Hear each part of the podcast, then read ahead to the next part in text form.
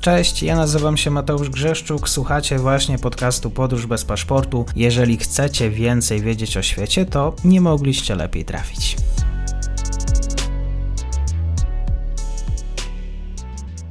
Dzień dobry wszystkim słuchaczom. Ze mną dzisiaj po raz pierwszy na kanale wielka przyjemność Igor Szpotakowski, kierownik działu badawczego Chinese Law Association oraz kierownik projektu badawczego na Uniwersytecie Jagiellońskim. Projekt dotyczy dekotyfikacji prawa prywatnego w Chinach. Ciężkie sformułowanie. Za chwilkę pewnie poproszę Cię o wyjaśnienie i również obecnie związane z Newcastle University w Wielkiej Brytanii, gdzie bada zjawisko digitalizacji chińskiego sądownictwa i o tym sądownictwie będziemy dzisiaj rozmawiać. Dzień dobry, bardzo mi miło. Dzień dobry. Państwo środka rośnie nam właściwie w oczach przez ostatnią dekadę. Tak jak wspomniałem, będziemy rozmawiać o sądownictwie, więc pytanie tutaj, biorąc pod uwagę Twoją specjalizację, nie wiem, czy istnieje coś takiego jak trójpodział władzy, akurat jeżeli chodzi o komunistyczną partię Chin. Nie w takiej formie, nie w takiej formie. Tak, jak to funkcjonuje zatem, tak, jeżeli chodzi o świat sądownictwa?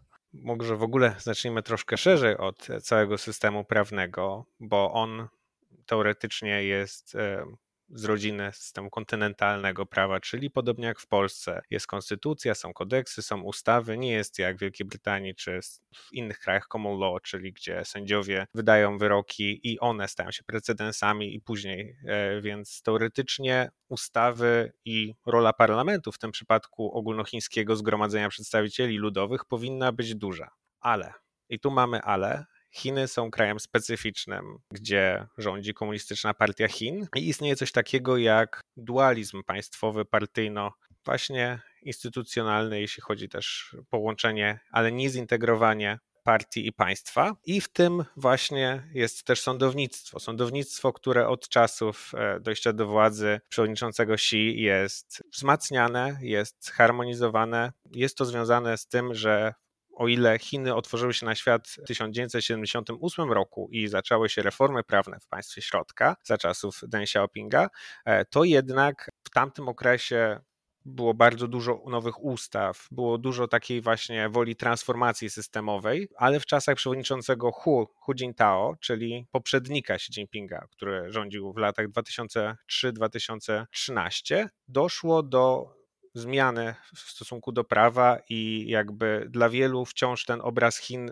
jest z czasów Hu Jintao, czyli prawo jest czymś, co burzy harmonię, więc nie powinno być za bardzo widocznych procesów sądowych. Wszystkie prawie sprawy trafiały do obowiązkowych mediacji, żeby obyło się to bez publiczności, tak to nazwijmy, żeby nie było widać tych problemów społecznych. To się zmieniło wraz z dojściem do władzy Xi Jinpinga i mamy zwrot w stronę prawa. Chińskie rządy prawa, które jednak, tak jak wspomnieliśmy o trójpodziale władzy trochę się różnią od e, tych rozumianych na Zachodzie. Przede wszystkim to jest, są formalne rządy prawa, w których Xi Jinpingowi zależy, żeby było wszystko w miarę skodyfikowane, były te zasady w systemie, ale nie znaczy, że one, że możemy z nich tak korzystać. Jakby one mają pomóc partii, no bo partia przewodzi mm, i jakby nawet najnowsze zmiany w ustawie o procesie legislacyjnym zmienią trochę rolę konstytucji, być może właśnie, żeby to przewodnictwo partii zostało jeszcze bardziej wzmocnione. No i właśnie wydawałoby się na pierwszy rzut oka, że ten 20 zjazd KPH nie zmieni za bardzo tego, tego marszu w stronę rządów prawa, jak nazwijmy to tak, Xi Jinpinga, który rozpoczął się w 2013 roku. 2014 już jakby został skonkretyzowany, jak to ma wyglądać e, w przypadku sądownictwa. Chiny jeśli chodzi o system prawny, wydają się nam jako jedno państwo, ale tak naprawdę te ustawy są jeszcze teoretycznie bardzo są szeroko e, spektrum, w jakim chińskie ustawodawstwo, ono ma właśnie na celu, żeby było jak najszerzej jakiś problem uregulowany i on jest później konkretyzowany na przykład na poziomie miast konkretnych albo prowincji więc dużą rolę ma prawo administracyjne, prawo publiczne i to też było problematyczne w kontekście sądów. E, sądownictwo było bardzo zróżnicowane, każdym prowincji można było w tej samej sprawie uzyskać inny wyrok i też była inna rola edukacji sędziów, więc jakby to było coś, co z politycznego punktu widzenia dla wzmocnienia państwa było potrzebne i Xi do tego dążył. E, w związku z tym właśnie zwiększa się e, ilość praw, zwiększa się ich harmonizacja. Sędziowie od paru lat e, mają wzmocniony reżim dyscyplinarny. E, to też właśnie bardzo ciekawie z jednej strony zaburzyło ten, te źródła prawa, jakie są w Chinach. Jakby to nie są tylko już ustawa i akty pod nimi, ale również Najwyższy Sąd Ludowy wzmocnił swoje kompetencje, żeby móc za pomocą spraw przewodnich i interpretacji również jakby to prawo kreować, a użyto do tego mechanizmu E, odpowiedzialności dyscyplinarnej sędziów. Sędzia, jeśli popełni błąd w sprawie, jeśli nie jest to obiektywne, a kryteria nie są uregulowane, więc to jest sprawa czysto polityczna, ma dożywotnią odpowiedzialność za to, więc i to nie jest tylko odpowiedzialność, że nie dostanie awansu, ale też odpowiedzialność karna i w ogóle wykluczenie z zawodu, więc e,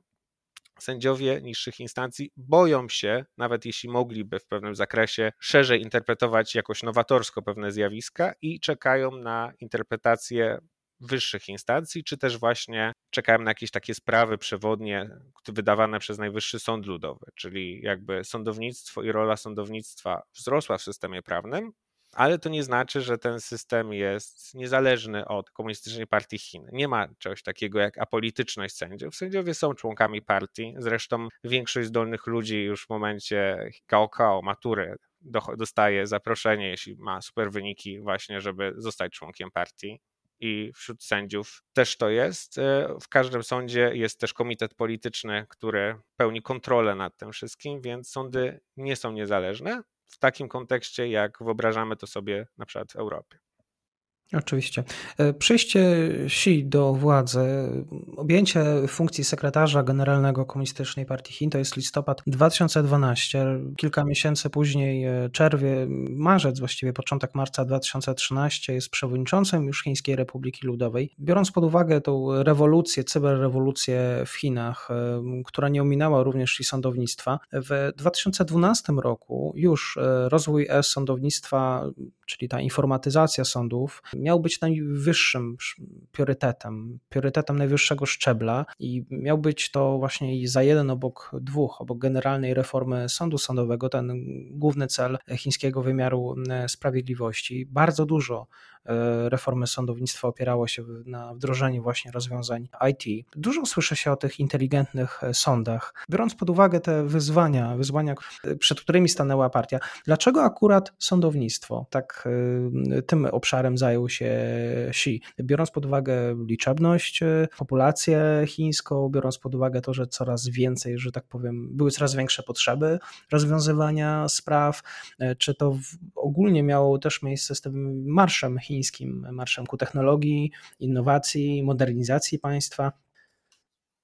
Oczywiście, jeśli chodzi ogóle, w, ogólnie, w ogólności jeśli e, o tą digitalizację sądów, to to już jest, są ostatnie dwie dekady nawet, ale faktycznie od 2014, jak już doszedł, w 2012, potem w 2013 Xi Jinping do pełnej władzy e, w HRL, doszło do zwiększenia roli sądów Przede wszystkim z jednej strony w porównaniu z poprzednim okresem to jest właśnie część tego, żeby Chiny nie tylko wewnątrz, ale i na zewnątrz wyglądały jako silne pod względem prawnym państwo. Ta legitymizacja jako właśnie kraju, które ma spójne przepisy, więc można w nim inwestować, jakby też była wtedy potrzebna i chińskie sądy, które miały to harmonizować, były potrzebne. Kolejną kwestią jest chęć wzmocnienia tej kontroli Pekinu. Ona w czasach Hu Jintao i we wcześniejszych wcale nie była taka mocna na prowincji, jakby było, jest powiedzenie góry wysokie, a cesarz daleko. Wie. W prowincjach rządzili lokalni dygnitarze i oni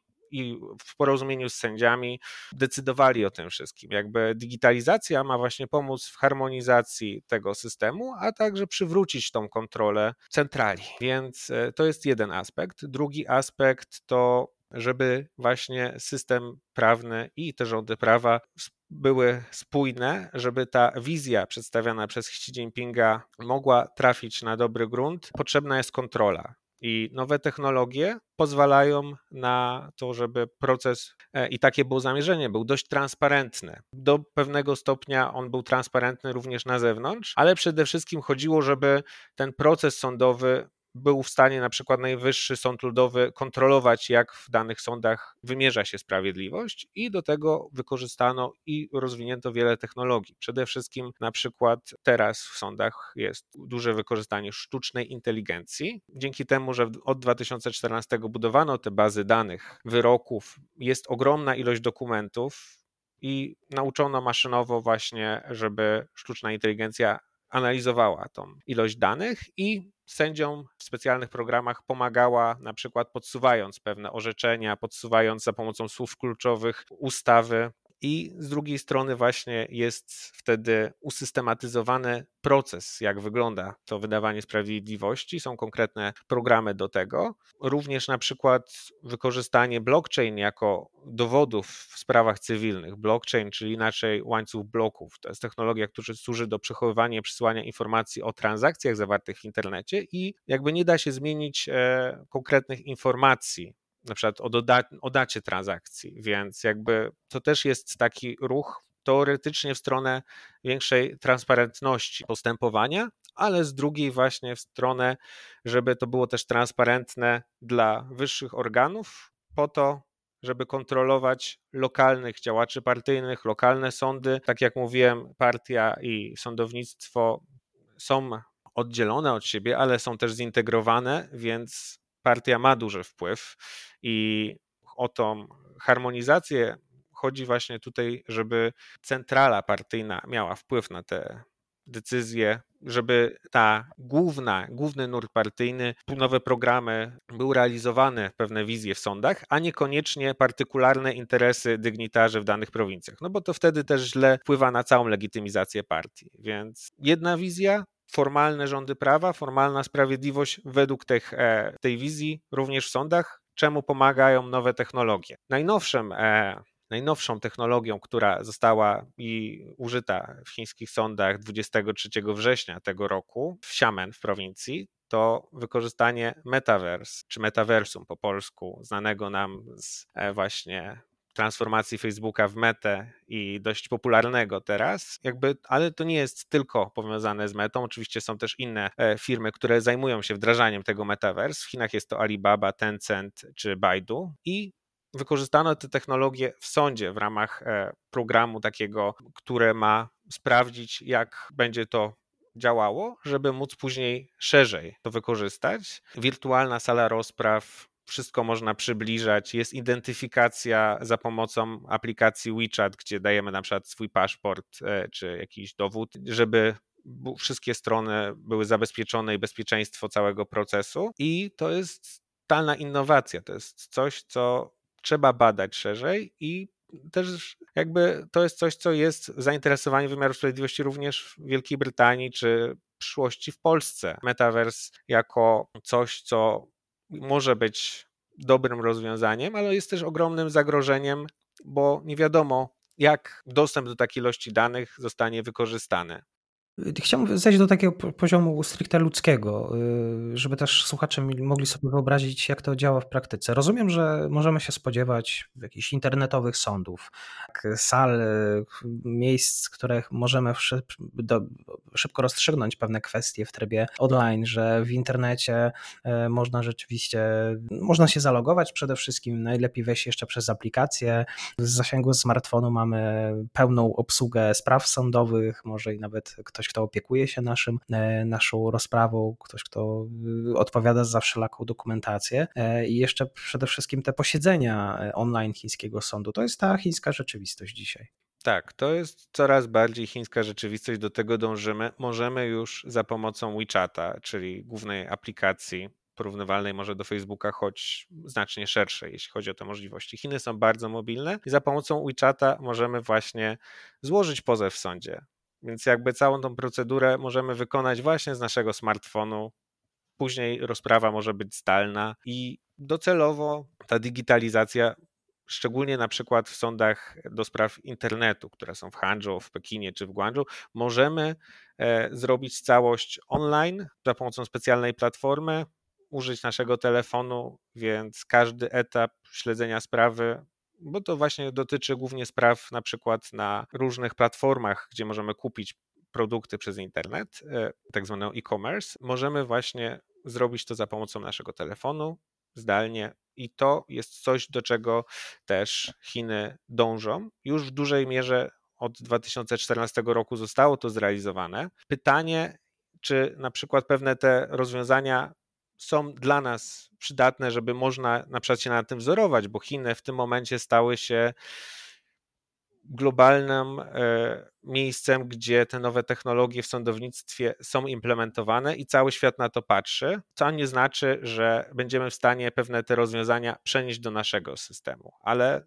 dla zwykłego obywatela dostęp do sprawiedliwości stał się znacznie łatwiejszy. To już nie jest kilka pociągów, żeby dojechać do jakiegoś sądu. To już nie jest e, bardzo mający wiele tajemnic proces sądowy, o którym nic nie wiemy, składamy wniosek, później on jest e, analizowany i po paru miesiącach dopiero jesteśmy wzywani na salę i nie wiemy, co wydarzy się dalej. Wszystko możemy śledzić za pomocą różnych aplikacji, za pomocą różnych technologii. Nawet dla zwykłego obywatela, który przyjdzie do sądu, są specjalne monitory, gdzie za pomocą formularza wpisuje się na przykład, jaka jest wartość sprawy, czego ona dotyczy i sztuczna inteligencja e, analizuje te dane, i wylicza procent, w jakim szanse sukcesu tej sprawy, analizując obecnie zebrane dane, co może pomóc komuś zadecydować, czy warto jest inwestować, no bo jednak procesy sądowe są bardzo kosztowne w każdym kraju praktycznie, w Chinach również, więc to też pomaga w tej ekonomicznej analizie, ale z drugiej mamy pewne zagrożenie, że jeśli jakieś sprawy są bardziej kontrowersyjne, system może wtedy delikatnie zasugerować, że no to nie wyjdzie, nie ze względów ekonomicznych, czy ze względów właśnie e, jak ta sprawa zostanie rozpatrzona, ale też z pewnych względów politycznych, czyli ogromna ilość technologii, ale z drugiej kontrola nad nimi w rękach e, państwowych, więc też również partyjnych, jest czymś, co jest niebezpieczne. A co właściwie z wrażliwością danych i danymi, e, jeżeli chodzi o mm, te sądy i też taką, no, nazwijmy to prywatność, chociaż wiadomo, w przypadku chińskim no, można byłoby długo narzekać. Jakby chińska prywatność e, dotyczy bardziej, czy właśnie wszystkie regulacje dotyczące ochrony danych, e, ochrony danych osobowych, bo już mamy ustawę na ten temat, trochę wzorującą się na europejskim RODO, ale jednak z chińską specyfiką. Mamy również właśnie ustawę o cyberbezpieczeństwie, więc od 2017 roku powstała duża ilość regulacji na ten temat. Jedynie e, dotyczą one właśnie relacji podmioty prywatne a użytkownicy, czyli żeby ta kontrola nie była za duża z perspektywy dużych korporacji, takich jak jest Tencent, Alibaba, Beidou, nad użytkownikami. Tu chronimy dane, ale nie chronimy ich specjalnie na potrzeby państwowe, bo państwo oczywiście potrzebuje wiedzieć, co się dzieje u obywateli. I na przykład w 2021 roku w ustawie o bezpieczeństwie danych pojawiła się, pojawił się artykuł, pojawił się przepis dotyczący tego, że jeśli pojawią się jakieś błędy w aplikacjach, Microsoftu, załóżmy, to organizacje, nie tylko państwowe, ale również e, te niepaństwowe, muszą najpierw zgłosić te błędy do chińskiego narodowego centrum właśnie informatyzacji i on dopiero zgłasza to do Microsoftu. To teoretycznie pozwala na to, żeby urząd centralny wiedział, gdzie są luki, ale niekoniecznie zgłasza je dalej. On może je wykorzystać wtedy, jakieś luki co do bezpieczeństwa, na swoje potrzeby. Oczywiście nie jest to coś, co formalnie jest zgłoszone, ale właśnie po to ten przepis został stworzony, żeby stworzyć pewne takie luki, że jest to sformalizowane, mamy określone zasady, jak przechowywać dane, czy jak wygląda naruszenie danych, jakie są kary za to. Pewne organizacje te kary płacą potem w sądach za te naruszenia, ale to jest właśnie bardziej dla podmiotów prywatnych, nie dla podmiotów publicznych, państwowych, nie dla organów ścigania. Tu kontrola jest duża, zresztą jest to powiązane z technologią rozpoznawania twarzy, która zrobiła furorę w Chinach. Już w 2018 roku, jak byłem w Szanghaju, w McDonaldzie, w kiosku, można było zapłacić e, twarzą albo WeChatem lub Alipay, ale nie dało się kartą. Żeby zapłacić kartą, trzeba było podejść do lady, więc e, już wtedy była rozwinięte te technologie bankowości. Teraz jakby każda kamera bezpieczeństwa tą twarz może rozpoznać. Wiele osiedli ma te furtki nie na kod, tylko właśnie na rozpoznawanie twarzy, więc ta technologia też e, bardzo się rozwinęła. W związku z tym zwiększono w Chinach te regulacje dotyczące prywatności i stworzyły one w ciągu ostatnich kilku lat całkiem spójny system, gdzie zwykli Chińczycy mogą e, wnioskować o właśnie, że coś naruszyło ich dane, mogą prosić o usunięcie tego, co nie znaczy, że zmniejszyła się ta kontrola państwowa. Ona jest jeszcze większa, i jest w ramach tych praw, tak? No bo są wyjątki i właśnie państwowe instytucje te wyjątki wykorzystują. Czy państwo chińskie w jakiś sposób badało, jakie to oszczędności przynosi rocznie, jeżeli chodzi o wymiar sądownictwa, przeniesienie do tego e-sądownictwa?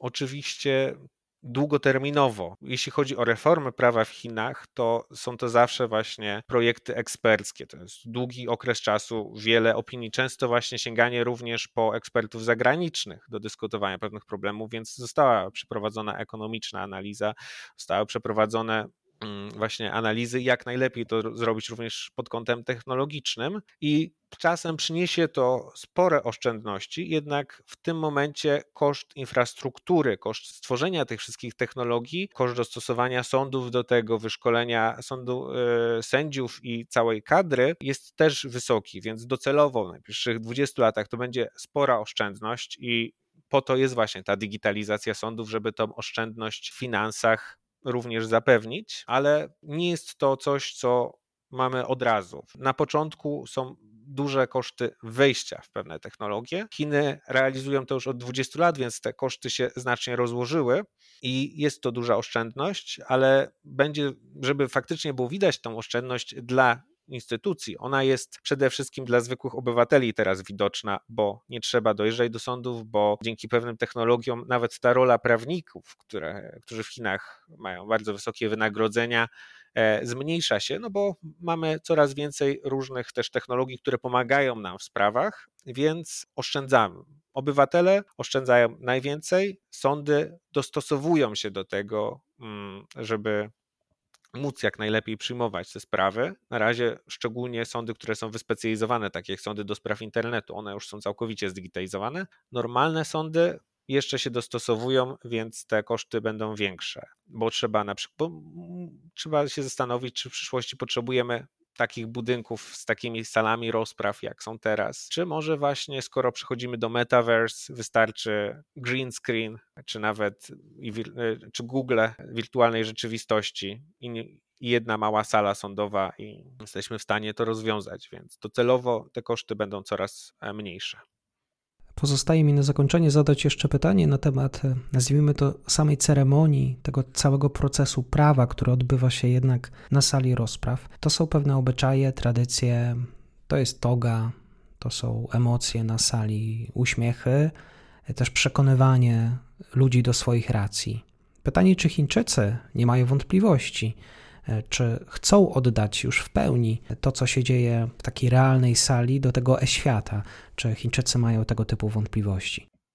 Jakby to jest e, część moich badań i również w Chinach jest dużo dyskusji na ten temat, czy możemy w ogóle usunąć te sale sądowe, sala rozpraw. To jest pewien rytuał, togi, konkretne miejsce, gdzie strony siedzą, pewna sekwencja wypowiedzi, więc to jest rytuał sprawiedliwości, którego rezultatem jest wyrok. E, I to jakby jest z ludźmi od setek lat, czy nawet tysięcy. I trudno jest to zatracić, żeby się to zatraciło. I jest to coś, co właśnie jest dużym, dużą trudnością dla digitalizacji sądownictwa, bo z perspektywy ekonomicznej patrząc, e, wydaje się mniejsze koszty, łatwiej z każdego miejsca na ziemi. Strony, jeśli na przykład to dotyczy jakiejś polskiej spółki, nie muszą jechać do Chin, żeby albo wynajmować kogoś na miejscu tam, żeby rozwiązać e, za nich sprawę.